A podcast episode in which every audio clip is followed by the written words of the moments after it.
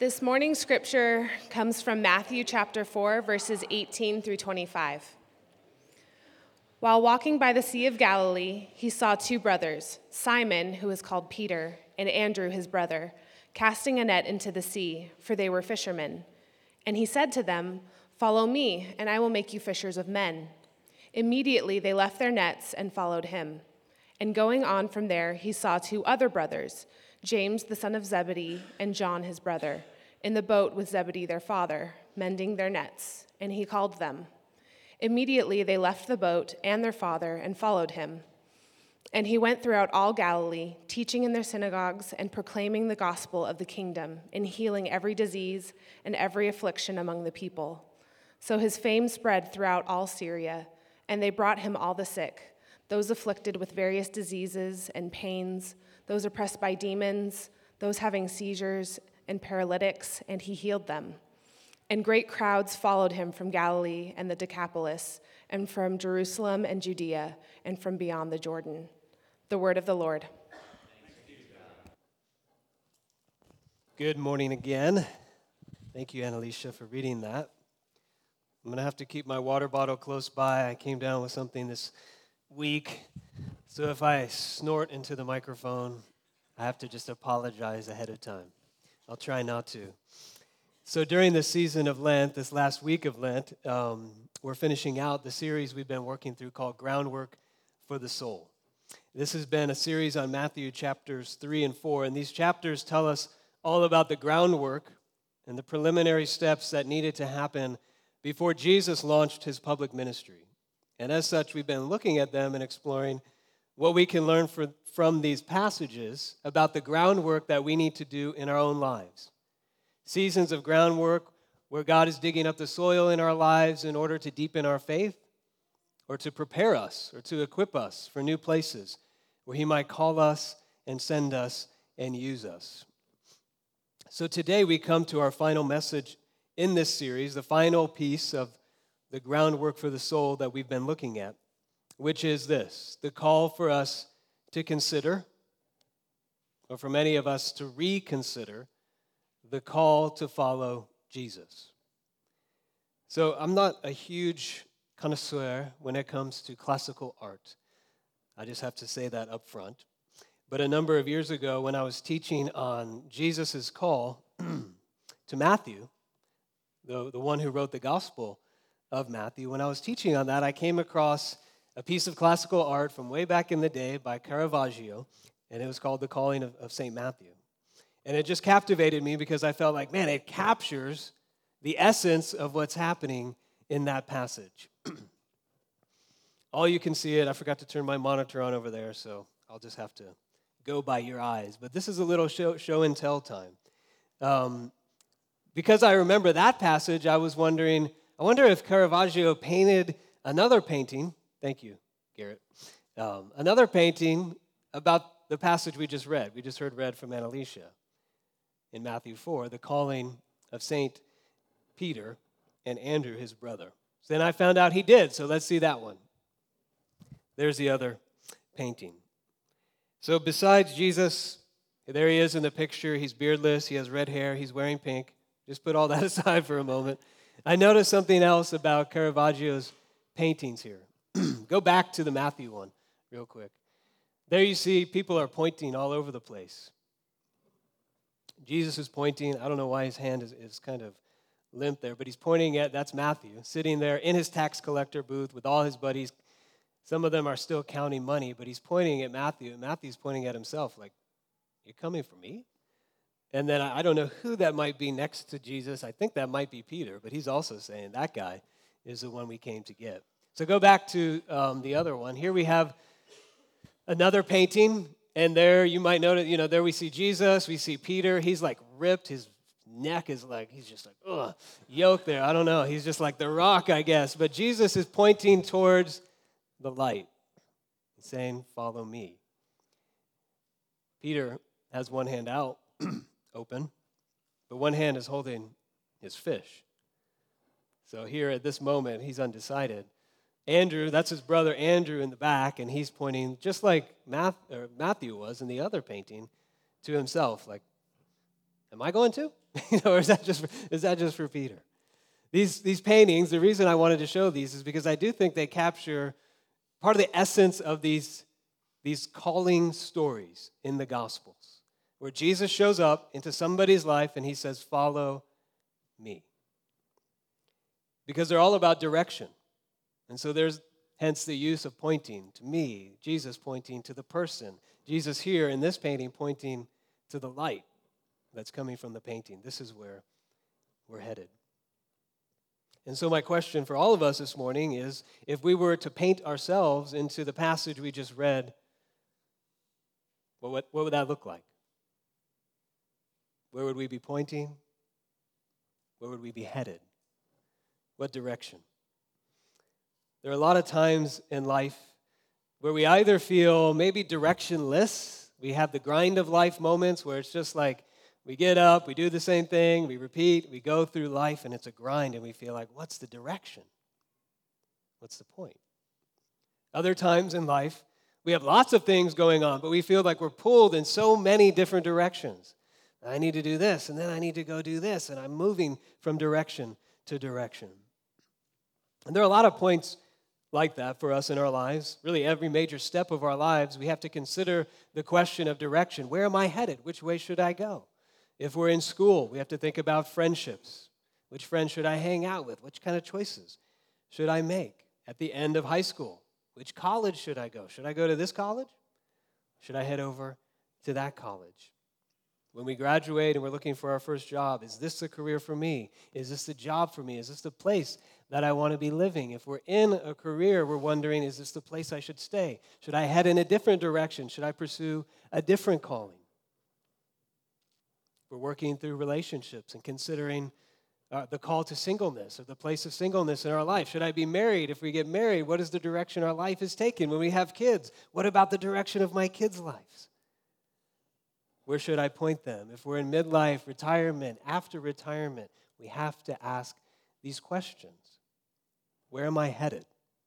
Where should I be headed? Which direction am I going? And if we're new to Jesus and we're exploring Christianity, and we're just at a place of investigation, we wonder if I follow Jesus, where will that lead me? What will that look like? So, all these moments in our life are about direction. And this last part of the groundwork we're going to talk about this morning is the call of Jesus to consider just that question the direction of our lives to consider or reconsider Jesus' call for Him to set the direction of our lives and where we're headed. So, we're going to look at three points and aspects of this passage. We're going to look at the call, we're going to look at the call to follow, and we're going to look at the call to fish this morning. First, we look at the call. As we come to this text, this groundwork phase for Jesus' ministry, all the preliminary steps he needed to do in order to be ready to launch and go public, they're almost over. It's almost complete. John the Baptist paved the way. He announced, he prepared everything. At Jesus' baptism, he was confirmed in his identity and in his calling. In his temptation, he passed the test where others have failed. And last week, we saw how he began his ministry very intentionally in the darkest shadow of the land of Israel. So there he is, and there's just one more thing that he has to do. He has to build his team, he has to call his disciples. Then he can launch.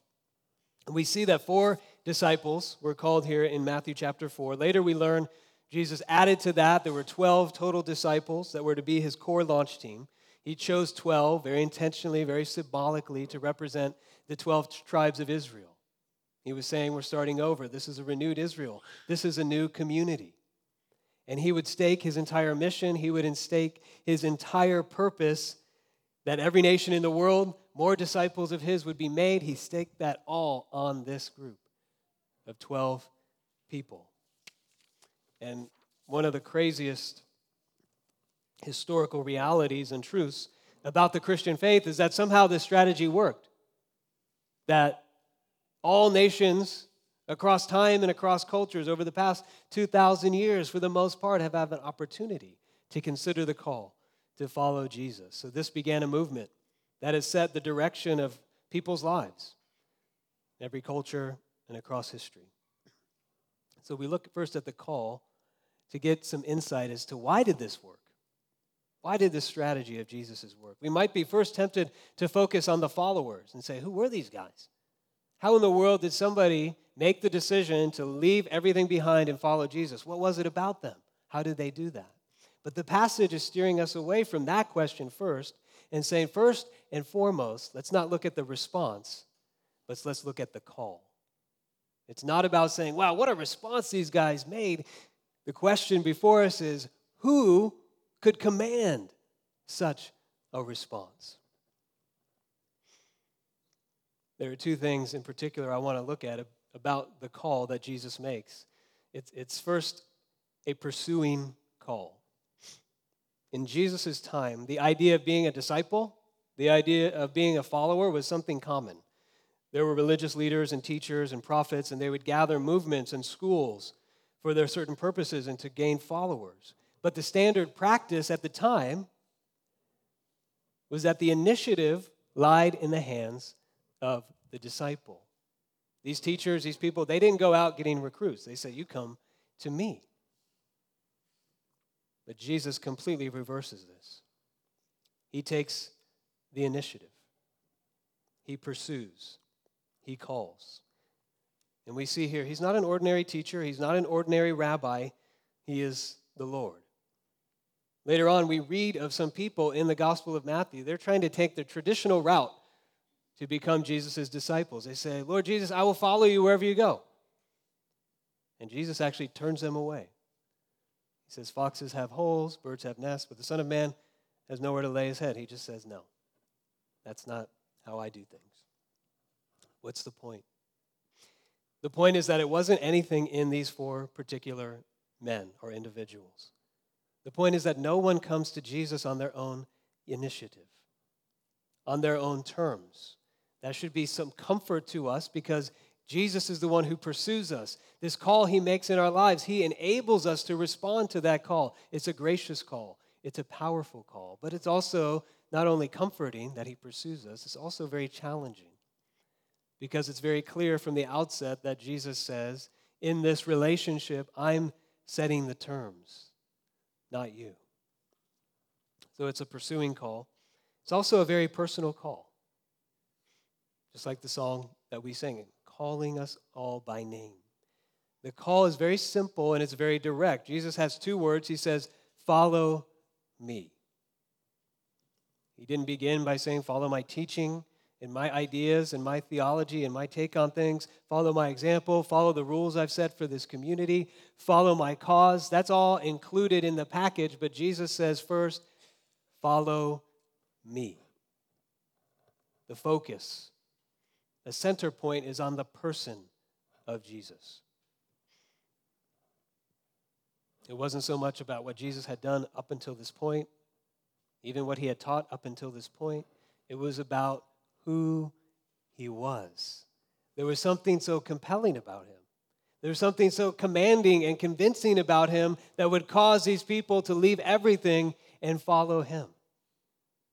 It was his person, it was him a few implications of this. If you're considering Christianity, there's probably a lot of questions you're, you're asking. If I become a follower of Jesus, what does that mean about my social and ethical views about all kinds of issues? Do I have to change those? If I become a follower of Jesus, what about my politics? If I become a follower of Jesus, how will it impact my friendships, my family? What about all my questions that I have? I have a question about this, and I have a question about that. And I want to say, all those questions are very important, but they are secondary to the person of Jesus. This passage would advise you to spend time and just get to know the person of Jesus. Read about him in the stories of the Gospels. In simple prayers, ask Jesus to become real to you, that you might know him, that he might show himself to you. And the truth is, when we follow after him, a lot of our questions become clearer and become resolved. Not all, but many. to my Christian friends, in times when we feel lost, when we feel directionless in our faith, we're, in our faith, we're wondering, where is Jesus in this? We're feeling pulled in so many different directions. We're losing a sense of focus, and we're just not sure what direction am I headed? I think this passage would say, return to the simplicity of the call. Jesus says, Follow me. Back in the days before there was GPS and before there were cell phones to guide us upon our way and all the freeways and driving and all that, sometimes we had to rely upon the good old fashioned caravan. So somebody said, I'm taking the lead, follow after me. And if you ever had to do a caravan, some of you were good leaders of the caravan, and some of you were terrible leaders of the caravan. You completely forgot that somebody was following you. Well, in, while I was in college in Atlanta, I was at a conference, and a bunch of us went, and this was before, again, days of GPS and all that. So it's like, okay, we got to get home back to Gainesville, Florida from Atlanta, Georgia. And somebody's like, I know the way. I know the best way. And we're like, all right, let's caravan it. It's awesome. It's going to be fun. And so we're driving through the freeways there in Atlanta, and I'm the last of three cars in the caravan. And they're just kind of zooming along. And all of a sudden, in my rearview mirror, I see sirens and a police car. And I get pulled over. So my friends, even though they it was their fault. They caused me to speed. They pulled over. They were nice enough to pull over there on the side, and they're like waiting for me there. And the cop comes, and I realize, oh, yeah, I forgot my license. I don't have my license. Officer, hello. and he's like, well, that's going to be a problem. Why don't you get in the back of the car? So I spent my First and only time in the back of a police car there on the side of the road, and all my friends are like, What did he do? What's happening? All my friends in the car uh, in front of us. So thankfully, my record was clear. He was threatening me, saying, If there's anything on your record, you're going to have to spend time at the station. I was like, Oh, shoot, what did I do? I was feeling all guilty. like there was something that they were going to find about me. But I got to go, and they were, my friends were like, What happened? What happened? What's going on? I was like, You guys. You were speeding, and I got caught, and all you guys got away. I was speeding because I was following you. Why do I share that? Our lives are complex, very complicated at times. To answer the question, what direction am I headed? Sometimes we, we don't even know the answer to that. But to return to the simplicity of the call can bring great clarity.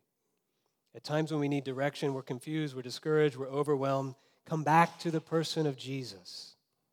Because if you're following him, no matter what else is going on, he's not going to leave you behind. He's not going to lead you astray. He's not going to leave you out hanging to dry. We might have all kinds of questions, we might have all kinds of confusion. But if we're following Jesus, we know he's with us, he's leading us. He's guiding us. Whatever the circumstances are, if we're following Him, then we know we're in the right place. That's the call. Now let's look at the call to follow.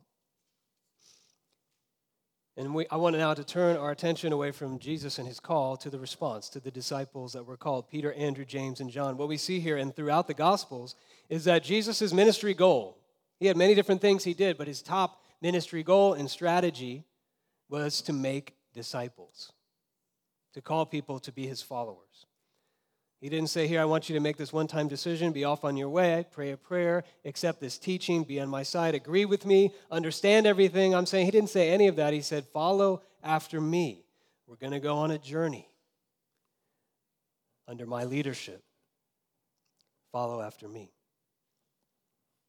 So, what we see is becoming a disciple or a follower of Jesus is not a part of what it means to be a Christian, it is what it means to be a Christian. To be a Christian is to be a follower of Jesus. What does that look like? Three different things that we see in this passage. First, the call to follow Jesus is costly. It's unexpected, especially at this time that Jesus would recruit the leaders of his new religious movement and mission there on the seashore of Galilee. Why there? You would expect some people with training, some pedigree, some religious leaders. The lesson is that Jesus isn't looking for those who are confident in their qualifications and in their training. The unqualified, the untrained, these are the ones who are the best candidates to be a part of his mission. But sometimes the humble status of these four men is a little bit overstated. We say Jesus changed the world with these four poor fishermen, peasant fishermen, which is not completely accurate. It's true, these were not upper class individuals, they were not a part of the elite strata of society. But it's also not true that they were a part of the lower class. These were not peasants, they were not poor. These were businessmen. We could call them the middle class businessmen. They were making money and they were providing for their families. They had busy and demanding work that they needed to take care of. Peter and Andrew. It says there, they left their nets and followed him. James and John. It says they left the boat and their father and followed him. To follow Jesus for these four men came at a cost. They left behind a profitable family business to follow Jesus. Scholar and commentator Craig Keener says about this Jesus' call involves downward mobility. This is challenging at each point in our lives when we're considering what does it mean to follow Jesus in this moment, in this, when I'm seeking direction, that it will always entail a cost to follow him. It will be a move in the direction of downward mobility. Now, for those of us who live in beautiful Orange County, for the most part, in some sense, middle class suburban Orange County people. We are pulled in so many directions, it's so powerful. There's the pull to be successful, there's the pull to be beautiful, to be fit, there's the pull to be wealthy, to have it all, to have the things of our dreams, and to do everything well. We're pulled in all those directions. But Jesus' call to follow is not the path of upward mobility. It's a costly call. So there's a question that we should regularly ask. And I have this question on the presentation What might Jesus be calling me to leave in order that I might more fully and faithfully follow him? Imagine a conversation in Galilee as they're seeing these fishermen walk off, leaving their nets, leaving their boat, leaving their father. I was like, what is happening? Where are you going? What are you doing with your life, with your business? All they could say was, it's because I'm following Jesus. And that is a challenge for all of us, my Christian friends, that we should be living lives that regularly provoke the question in middle class suburban Orange County why are you doing that? That doesn't make any sense. That's downward mobility. The only answer that we might have is because I'm, I'm following Jesus. You look back to Peter's picture where he was at that moment of decision. He had his fish in one hand, his hand outstretched in the other. And often we feel like that too. We are stuck. We want to go with Jesus, but we don't want to let go of the fish. But the call to follow Jesus is costly. Secondly, the call to follow Jesus is comprehensive. To become a disciple or a follower of a teacher at this time, it meant not that you just scheduled meetings. He said, Meet me on Wednesdays over here by the lake. He said, Follow me everywhere. We're going to eat together. We're going to hang out together 24 7. You are going to be a part of my life, life together. So when Jesus said, Follow me, he meant, Come with me. Wherever I go, watch what I do, listen to what I say, bring all of your life into relationship with me. And so the call to follow Jesus is not a one time decision, it's not one piece of our lives, it's all of our lives. It's comprehensive. This weekend, we had to do something that I dread because our car's transmission was going out, so we had to look for another car and I dread it because shopping for a car, I always feel like there's this, there's these secret lies that are all behind the scenes and being told. You talk to the guy and he's like, "Let me go in the room over there." I'm like, "I want to go in the room over there." This, I hate that. It feels like a timeshare, you know, presentation and all that. So I had to do that, and I've gotten better at negotiation, but I always still feel like I lost. I was trying to stick to my guns, but, but I lost this one. And negotiation's all about like okay, you want all this, and I want all this. You give me, I'll give you that 10%. You better give me 10%. So 90 90 deal. Let's meet in the middle, let's compromise, and we can do this. And sometimes we want to do that with Jesus and the call to discipleship. Let's say, Jesus, 80%. 85%? You give me 80%. Maybe just give me 100%. Can it work like that? And Jesus says, the call to follow me is 100 100. It is a comprehensive call. And so, a question we need to consider is this What might Jesus be calling me to incorporate that I've kept separate? Are there places in our lives we're keeping separate from the call to follow Jesus? A question we need to wrestle with. Thirdly, the call to follow Jesus is a communal call. Jesus never calls us to follow him alone. From the very beginning, we see that although his call is very personal, he comes to us personally. He says, You follow me. It is also always communal. Even from the very beginning, he calls these brothers in pairs, he calls them together. And Jesus' mission was not to call individuals and put them on their way, but it was to build a community of followers on mission.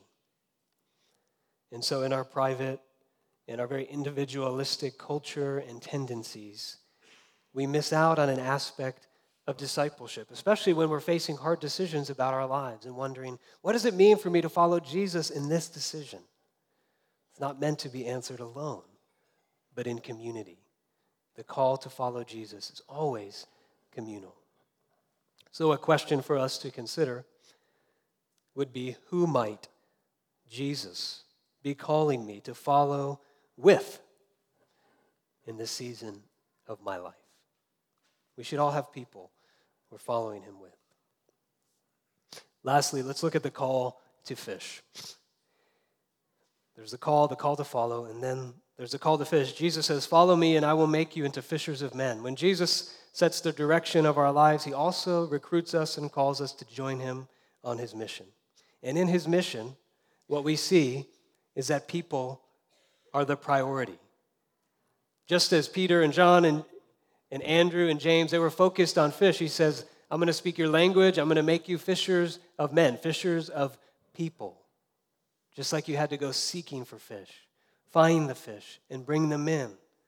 Now your focus is going to be on people on asking them to consider the call to follow me. And it's a call for us to make people the priority in our lives. The very end of Matthew's gospel, the very, very end, Matthew 28, we see, yes, Jesus did say, here's your mission go into all nations and make disciples. And eventually, these 12 disciples did, in fact, go all over the world. But where it began was with the people that were closest to them in their lives. And it's the same for us, the people closest to us. Interesting dynamic here is that although we see James and John leaving their father behind, and so we see the priority of Jesus even over the strongest family obligation of that culture and day, father son, Jesus takes precedence over that. Yet at the same time, we see Jesus working within the family, within the network of relationships. Andrew is Peter's brother. He was the first one to meet Jesus, we see from the Gospel of John. He said, You need to meet this guy. James and John came together. They were brothers. Later on, we know that Peter's cousin became a follower of Jesus and his mom. Jesus was at work in their family. When we hear Jesus is called to be fishers of men, sometimes we think first, out there, all nations go. But Jesus says, the people who are closest to you, you are called to make them your priority in loving them towards me and helping them follow me. If we're married, that means our spouse. If we're parents, that means our kids. It means our friends, it means our family and coworkers, and helping them follow Jesus. This call to make people the priority is a call for us to think small. I'm struck by the pairing of these two scenes. We haven't talked about the second scene as much, but here's Jesus on the Sea of Galilee. He's interacting with four people. The next scene that Annalicia read in Matthew 4 was about the fame of Jesus spreading throughout the entire borders of the land of Israel. Very specific. Matthew says it's everywhere. He's now famous. The buzz is spreading. And it forced me to ask which one gets us more excited? Which one gets me more excited, even as a pastor? Do I want a popular church, a big church, great crowds?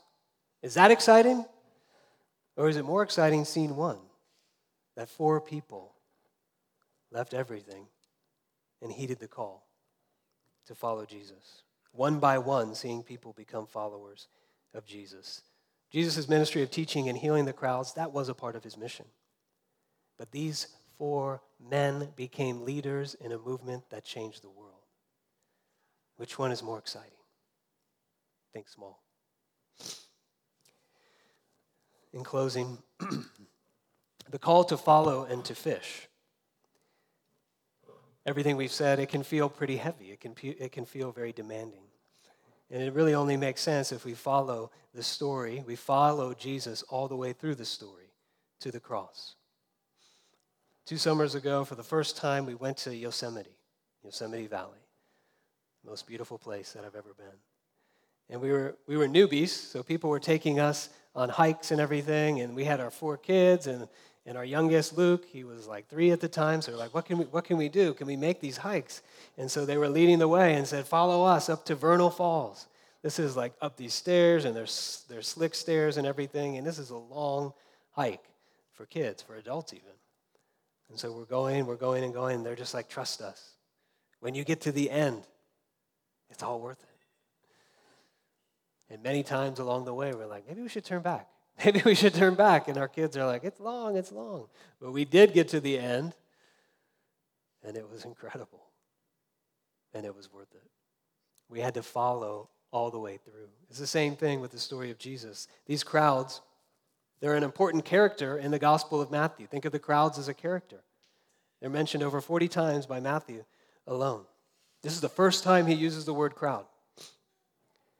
The last time is in Matthew 27 when they're saying, Let him be crucified. From Palm Sunday, he is the king, to Good Friday, let's crucify him. Though it's said here that the crowds followed him, what we learn from this is that though they were interested in Jesus, they never became followers, truly followers of Jesus. They never left the crowd because they didn't follow Jesus all the way. They missed the point of the cross. Some wanted his authority without his healing. Bring down the Romans, cast out all the sinners, gather the religious and the moral and the good people, and we will start something new, Jesus. I don't need healing. Others wanted the healing without the authority. We're sick. We're broken. We're outcast. Bring us in. Show us compassion. We're not interested in your absolute authority over our lives. What makes Jesus so unique is that the cross brings both together.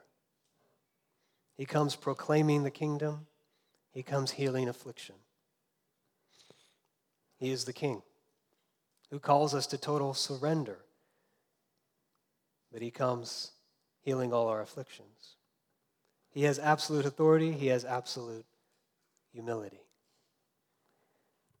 Jesus demands all, but he gives all. Philippians 2, which we read earlier, we read that Jesus didn't come grasping authority, although equal with God himself. He didn't come grasping authority in our lives, but he came to serve. He humbled himself to serve us, even to the point of dying in our place.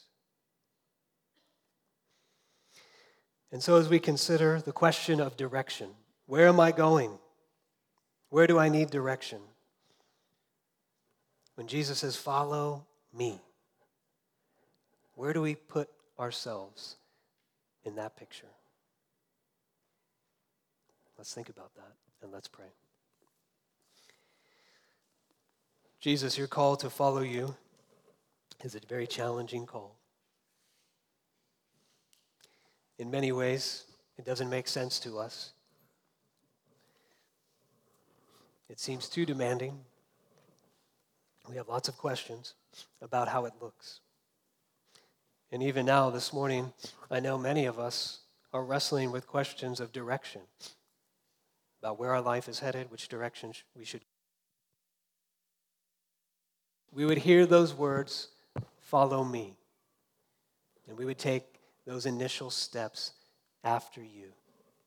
And that you would meet us with your compassionate, loving guidance wherever we need it. May we be followers after you. And may you use us in your mission. We pray this in your powerful name. Amen.